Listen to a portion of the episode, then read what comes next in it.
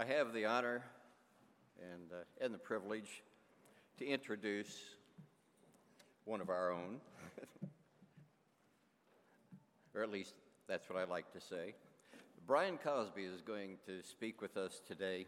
Brian serves as senior pastor at Wayside Presbyterian Church in Signal Mountain, Tennessee, and he's an adjunct professor both at uh, RTS in Atlanta as well as uh, Reformation Bible College in Sanford, Florida.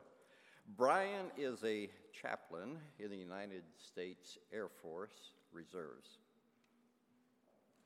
And uh, he's a council member of the Gospel Reformation Network, which we are a member a, and, uh, and is a content writer also for Ligonier Ministries, for those that follow Ligonier.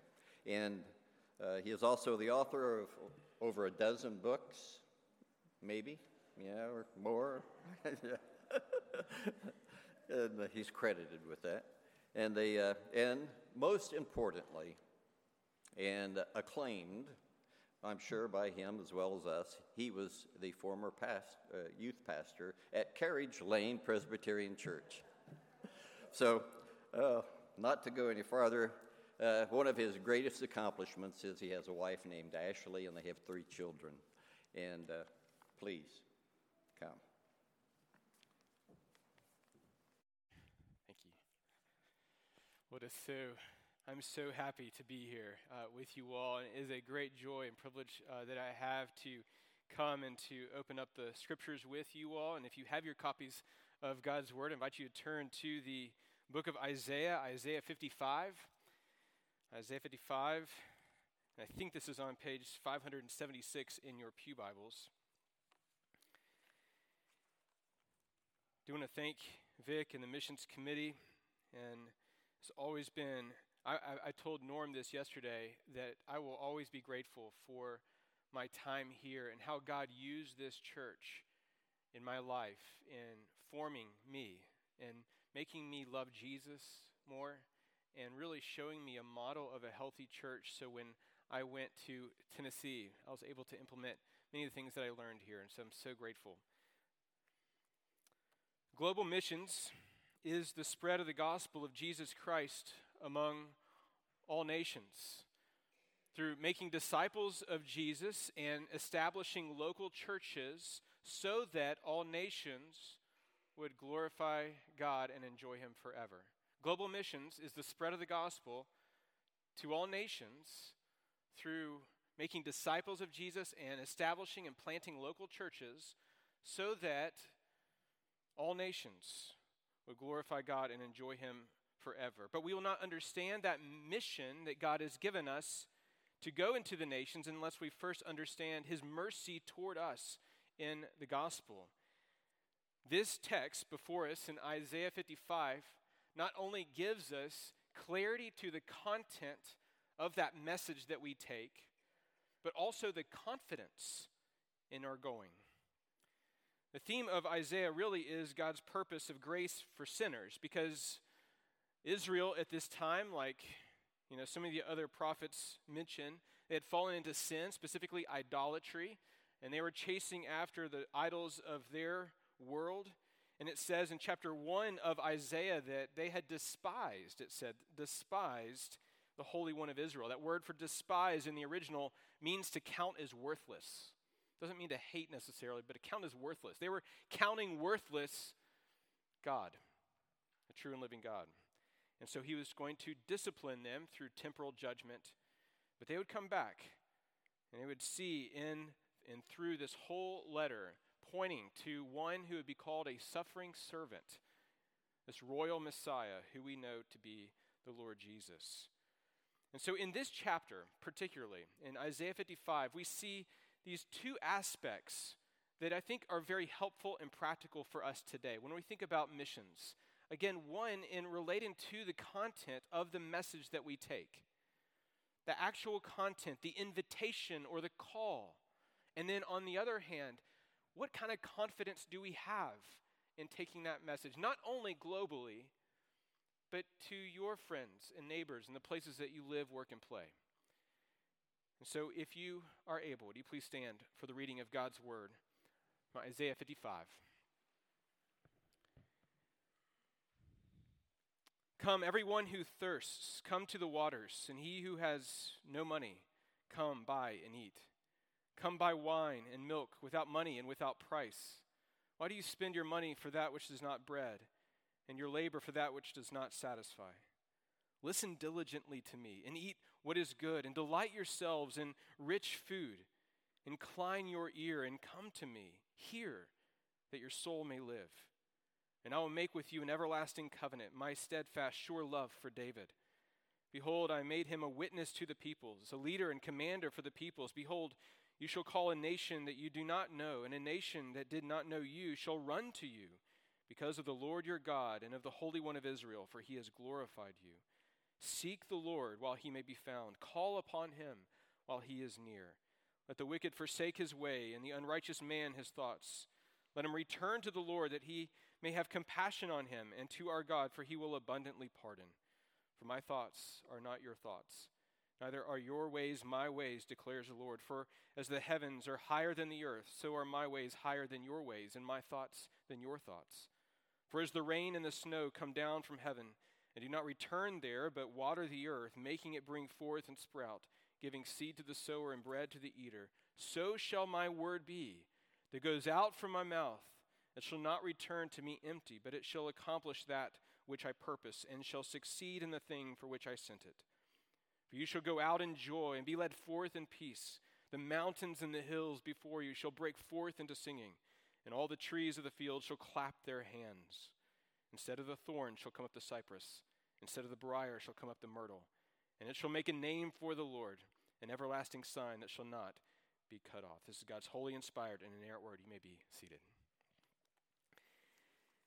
Today, there is much confusion over the mission of the church.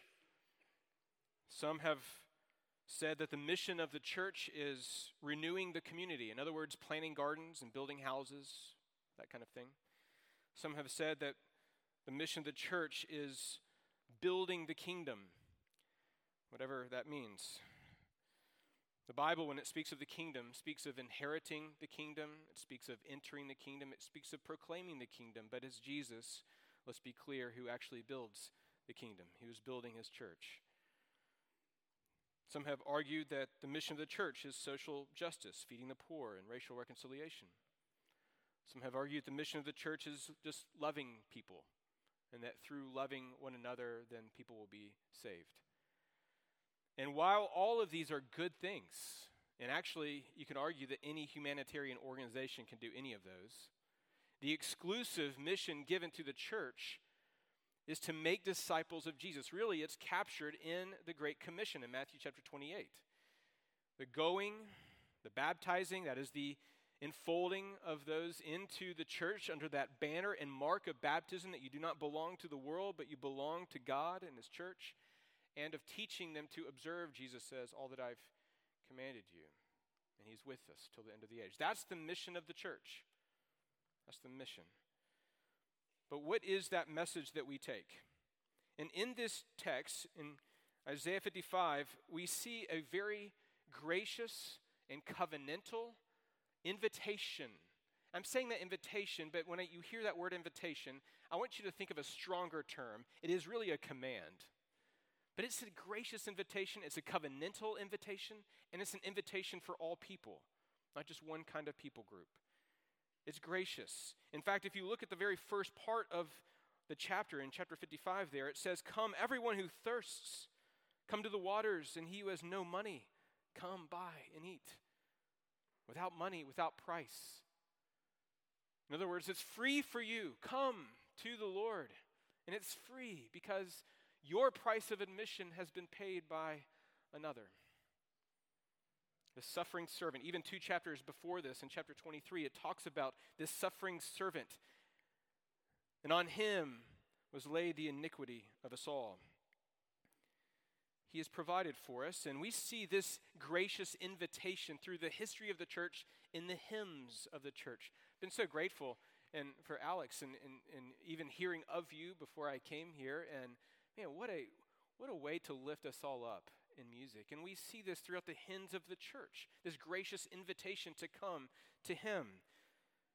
The hymn, Jesus paid it all. For nothing good have I, whereby thy grace to claim.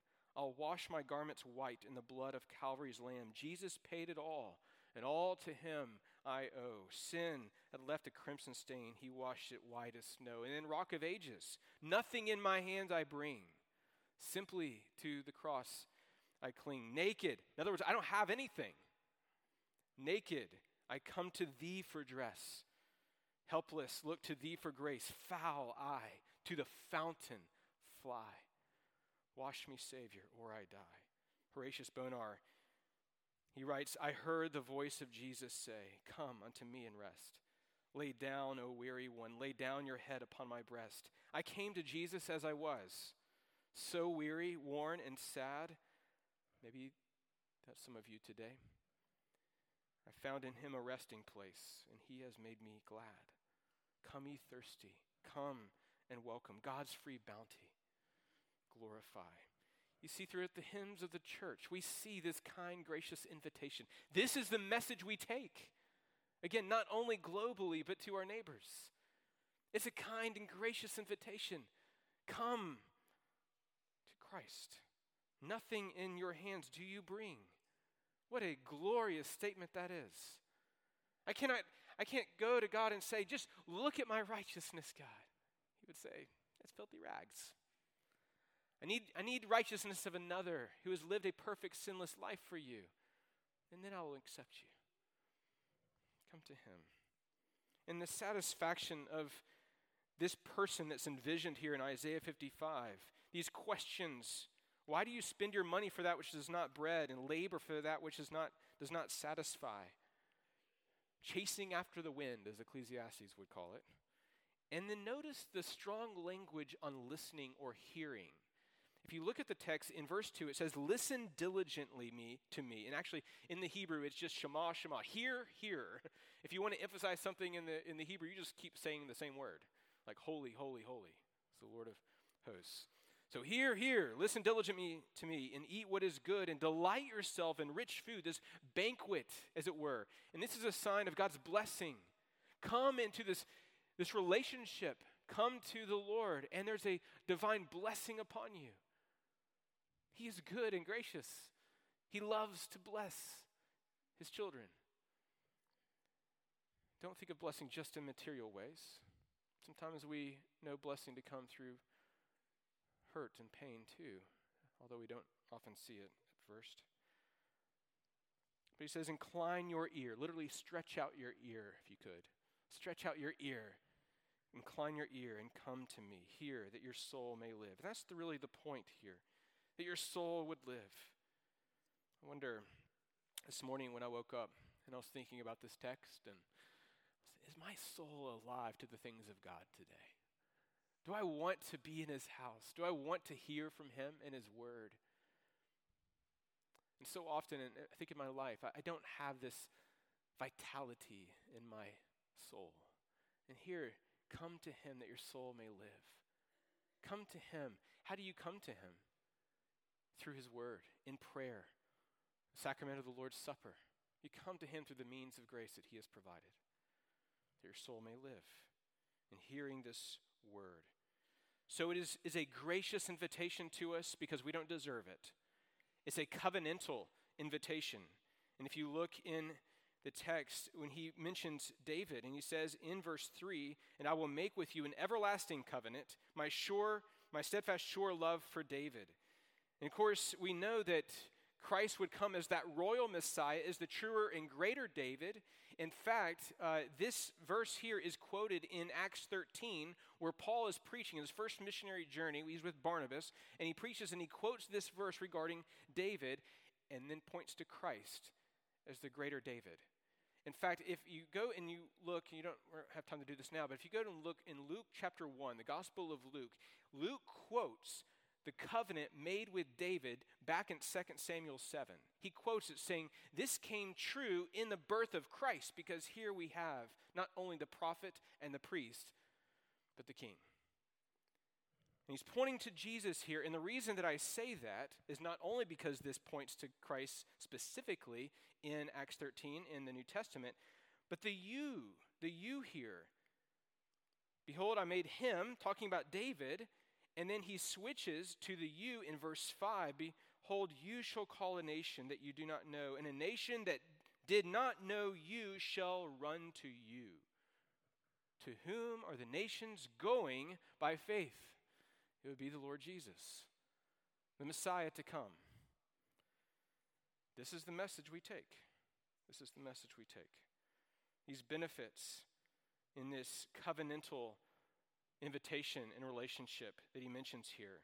Seek the Lord while he may be found, call upon him while he is near. That's not just a message we take. If you're here this morning and you don't know Jesus, maybe he's interesting to you, but you don't know him relationally. Or maybe you've grown up in the church. I was in the church from the womb. And I was in the church for many years until I came to saving faith one day, 1999, July 27th. And in that moment, recognizing and seeing a fragment of my sin, but my need for grace, my need for Jesus. And maybe that's you this morning. Maybe you are in Christ. I hope you are. Hope all of you are. And you love him. But no, this call comes to you seek the Lord, to pursue him. Not just to do what David Brainerd wrote in his journal. And he prayed, Oh, may I never loiter on my heavenly journey. Sometimes I feel like there's a lot of loitering happening in the evangelical church. But he says here to return to the Lord, and maybe some of you need to return to the Lord today. Maybe you've been wandering and you need to return to him. And it says in the text here, return to the Lord. He would have compassion on you, for he will abundantly pardon. I love that you do an assurance of pardon here you hear that declaration of God that though, yes, your sins are many, that his mercy is more. This invitation is covenantal. It is so God focused.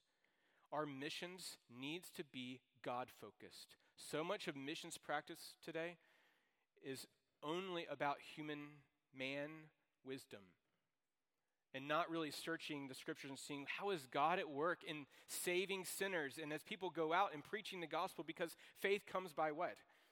Hearing and hearing the word of Christ. We trust in the Lord and this is part of the confidence piece, but this is so God centered. We see his steadfast love highlighted in verse 3, his holiness in verse 5, his compassion in verse 7, his sovereignty in verse 11, his faithfulness in verse 13 and maybe in particular his wisdom.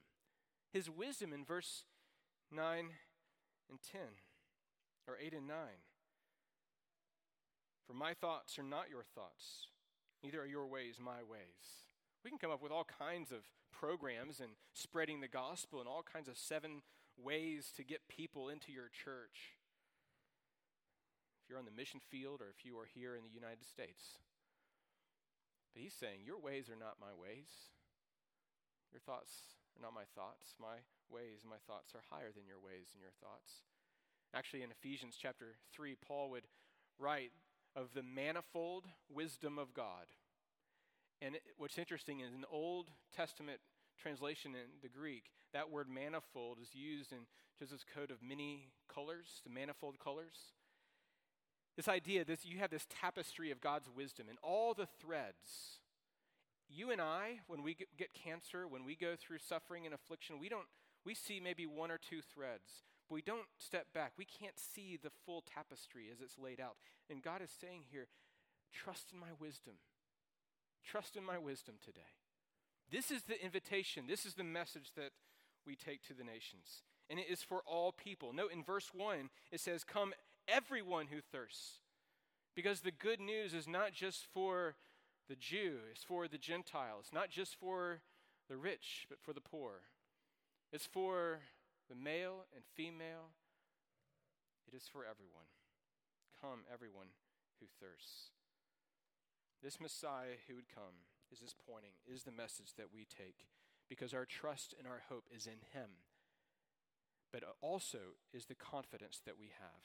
Is the confidence that we have to go. My confidence when I've gone on mission trips, and I've led several from this church to other places, and some of you went with me, my confidence when we go on a mission trip, or my confidence when I'm preaching even this morning, or when we send out missionaries, is that it's not in their efforts. In fact, 1 Corinthians 3 7 says that so neither he who plants nor he who waters is anything, but only God who gives the growth. So, what do we do?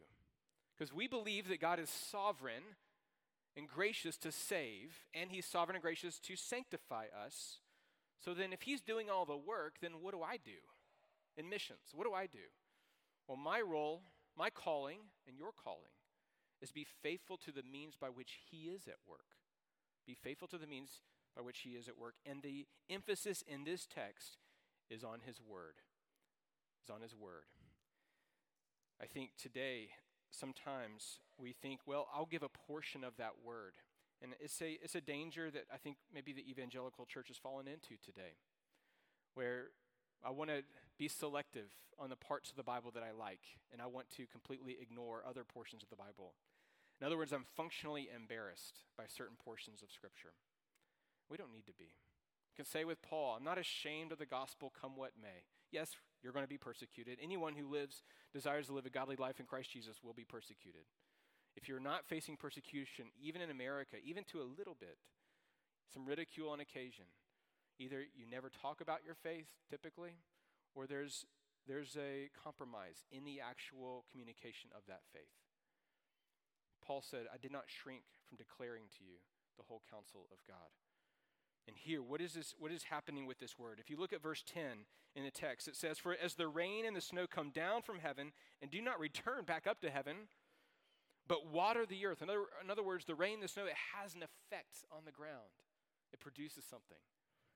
He says, in the same way, verse 11, so shall my word be that goes out from my mouth. It shall not return to me empty, but it shall accomplish that which I purpose, and shall succeed in the thing for which I sent it. This is good news. I can't tell you how grateful I am, even in this church, to be in a denomination and churches that believe I can, I can preach the gospel. Maybe some of you might be offended. Maybe some of you might be encouraged. It's the same message, but I trust the Spirit to do His work. He is the one who is at work. I have great confidence in that. And this is what he's saying here. As the word goes out, it has an effect. In fact, also in Acts 13, where this passage is quoted, in verse 48, you can go look this up later, but in Acts 13 48, where Paul and Barnabas are preaching the gospel, the Jews reject it, they turn to the Gentiles, and it says, as when the Gentiles heard this, they began rejoicing and glorifying the word of the Lord, and as many as were appointed to eternal life believed. That's what it says. So they were, what are Paul and Barnabas doing? They were preaching. What was God doing? He was saving sinners. As many as were appointed to eternal life believed. He had every confidence. At one point, he was wanting to leave Corinth, and God came to him. The Lord came to him and said, Don't leave Corinth. Keep preaching here, Paul, because I have many in this city who are my people. And faith comes by hearing. The word goes out. So when we go out and we send missionaries out and we support missionaries, we want primarily, we want them to be preaching the good news of Jesus. There's a lot of great ministries out there. There's a lot of things that we can support, and they're good. Coffee shop ministries, all kinds of, I mean, mentioned some of them earlier, justice issues. We can support a lot of good things. But if we support all these other good deeds in loving others and planting gardens and building houses and all of these things, and we're not preaching the gospel and we're not gathering them into local churches, we failed in the mission. We failed in the mission. Alec Motyer, he says the Bible reveals God's thoughts and ways, sets his targets, voices his promises, and is powerful to achieve what it expresses. That's the mission of the church to make disciples. Well, I love how this text ends because, as a lot of the prophets, as, as they prophesy, and, uh, and you probably know this, but they'll look out, as it were, uh, from a mountaintop range. If you uh, ever go to like a Smoky Mountains and you look out over the the mountain tops, and you're let's say you go up to the top of one, and you're seeing okay, there's a top, there's a top across the horizon, and and the prophets are like this because they'll see an immediate fulfillment in their own time and day. They'll see a maybe a further fulfillment when the coming of when Christ came, his first coming, and they'll see even a further fulfillment at the second coming of Christ. And that's what's envisioned here at the end of Isaiah 55. It says, verse 12, For you shall go out in joy and be led forth in peace, and the mountains and the hills before you shall break forth into singing, and all the trees of the field shall clap their hands. What an image this is. Where do you have this image of the creation rejoicing? Well, we know that right now, it says in Romans 8 that the present creation is in bondage to decay and corruption. So, what could this be talking about? Well, if you go on and keep looking at verse 13, it says, Instead of the thorn shall come up the cypress, instead of the brier shall come up the myrtle. It's talking about a time to come when there will be a reversal, a rolling back of the curse. Where did the thorns and the thistles and the disease and the cancer come from and death? At the fall. We see it specifically mentioned. It's mentioning these thorns and thistles changing and being replaced. Because one day the creation, now in bondage to decay, will be made new, and that curse will be rolled back. And the thorns and thistles will be replaced by the evergreens of life and peace forever. One day the Lord will usher in the new heavens and the new earth. And one day this present darkness will give way to light and life everlasting. One day all the ransomed church of God, that Christ, who is called worthy as the Lamb, as ransomed from every tribe and language and people and nation, will be gathered together. And one day the Lord will set a heavenly banquet before us, and we will feast in the house of Zion forever. Let me give you just a couple of closing takeaways. One, the invitation that's in this text is for all of us. So, can I say to you, and under the authority of the word here, come to Christ. If you are outside of Christ for the first time, the call, the free offer of the gospel. Yes, we believe in election and all of that. We're good Presbyterians. But we also believe in the free offer of the gospel. Come to Christ, embrace Christ, forsake your ways, your wicked ways, as the text says, and run to Him but also invite those with whom you live, work, and play into your homes, into the church. Speak a word of Jesus to them. Speak truth in love. Someone said that the greatest challenge of the church today is speaking truth in love. Because we're either, either so afraid of offending someone that we never speak truth, or that we're so concerned with truth that we just want to carve up the opposition. We don't even care or love them but speak truth in love. Be always ready to give a defense for the hope that you have in Christ, but do so with gentleness and respect. Number two, consider giving financially toward missions. I'm sure most of you do, or many of you do. But this is a way that we can send. Not everyone is called to go. We need to send. We need to send. In fact, Jesus says there's actually only one sign of the end of the, of the age the end, end times. People are like always searching about end times and trying to figure out what's going to what's going to happen. And if you go look at Matthew 24, it gives a lot of things that are say that he says are the beginnings of the birth pangs, wars and rumors of wars and earthquakes and all of that. But then he says there's one thing that will happen. That the gospel will be proclaimed among all nations. And he says, then the end will come. Well, we know the end has not come yet, which means what? That we're still on mission. We still need to send. We still need to go. We still need to support. Number three, we need to pray. Pray that the Lord would raise up workers for the harvest. Maybe this morning He is calling one of you or a family here to go. I've, I, I know of, of people who are about to retire and they're thinking, you know, I've got 15, whatever, 20 more years that the Lord allows in my life. And maybe I don't want to just drive a golf cart around, although I do love seeing them here.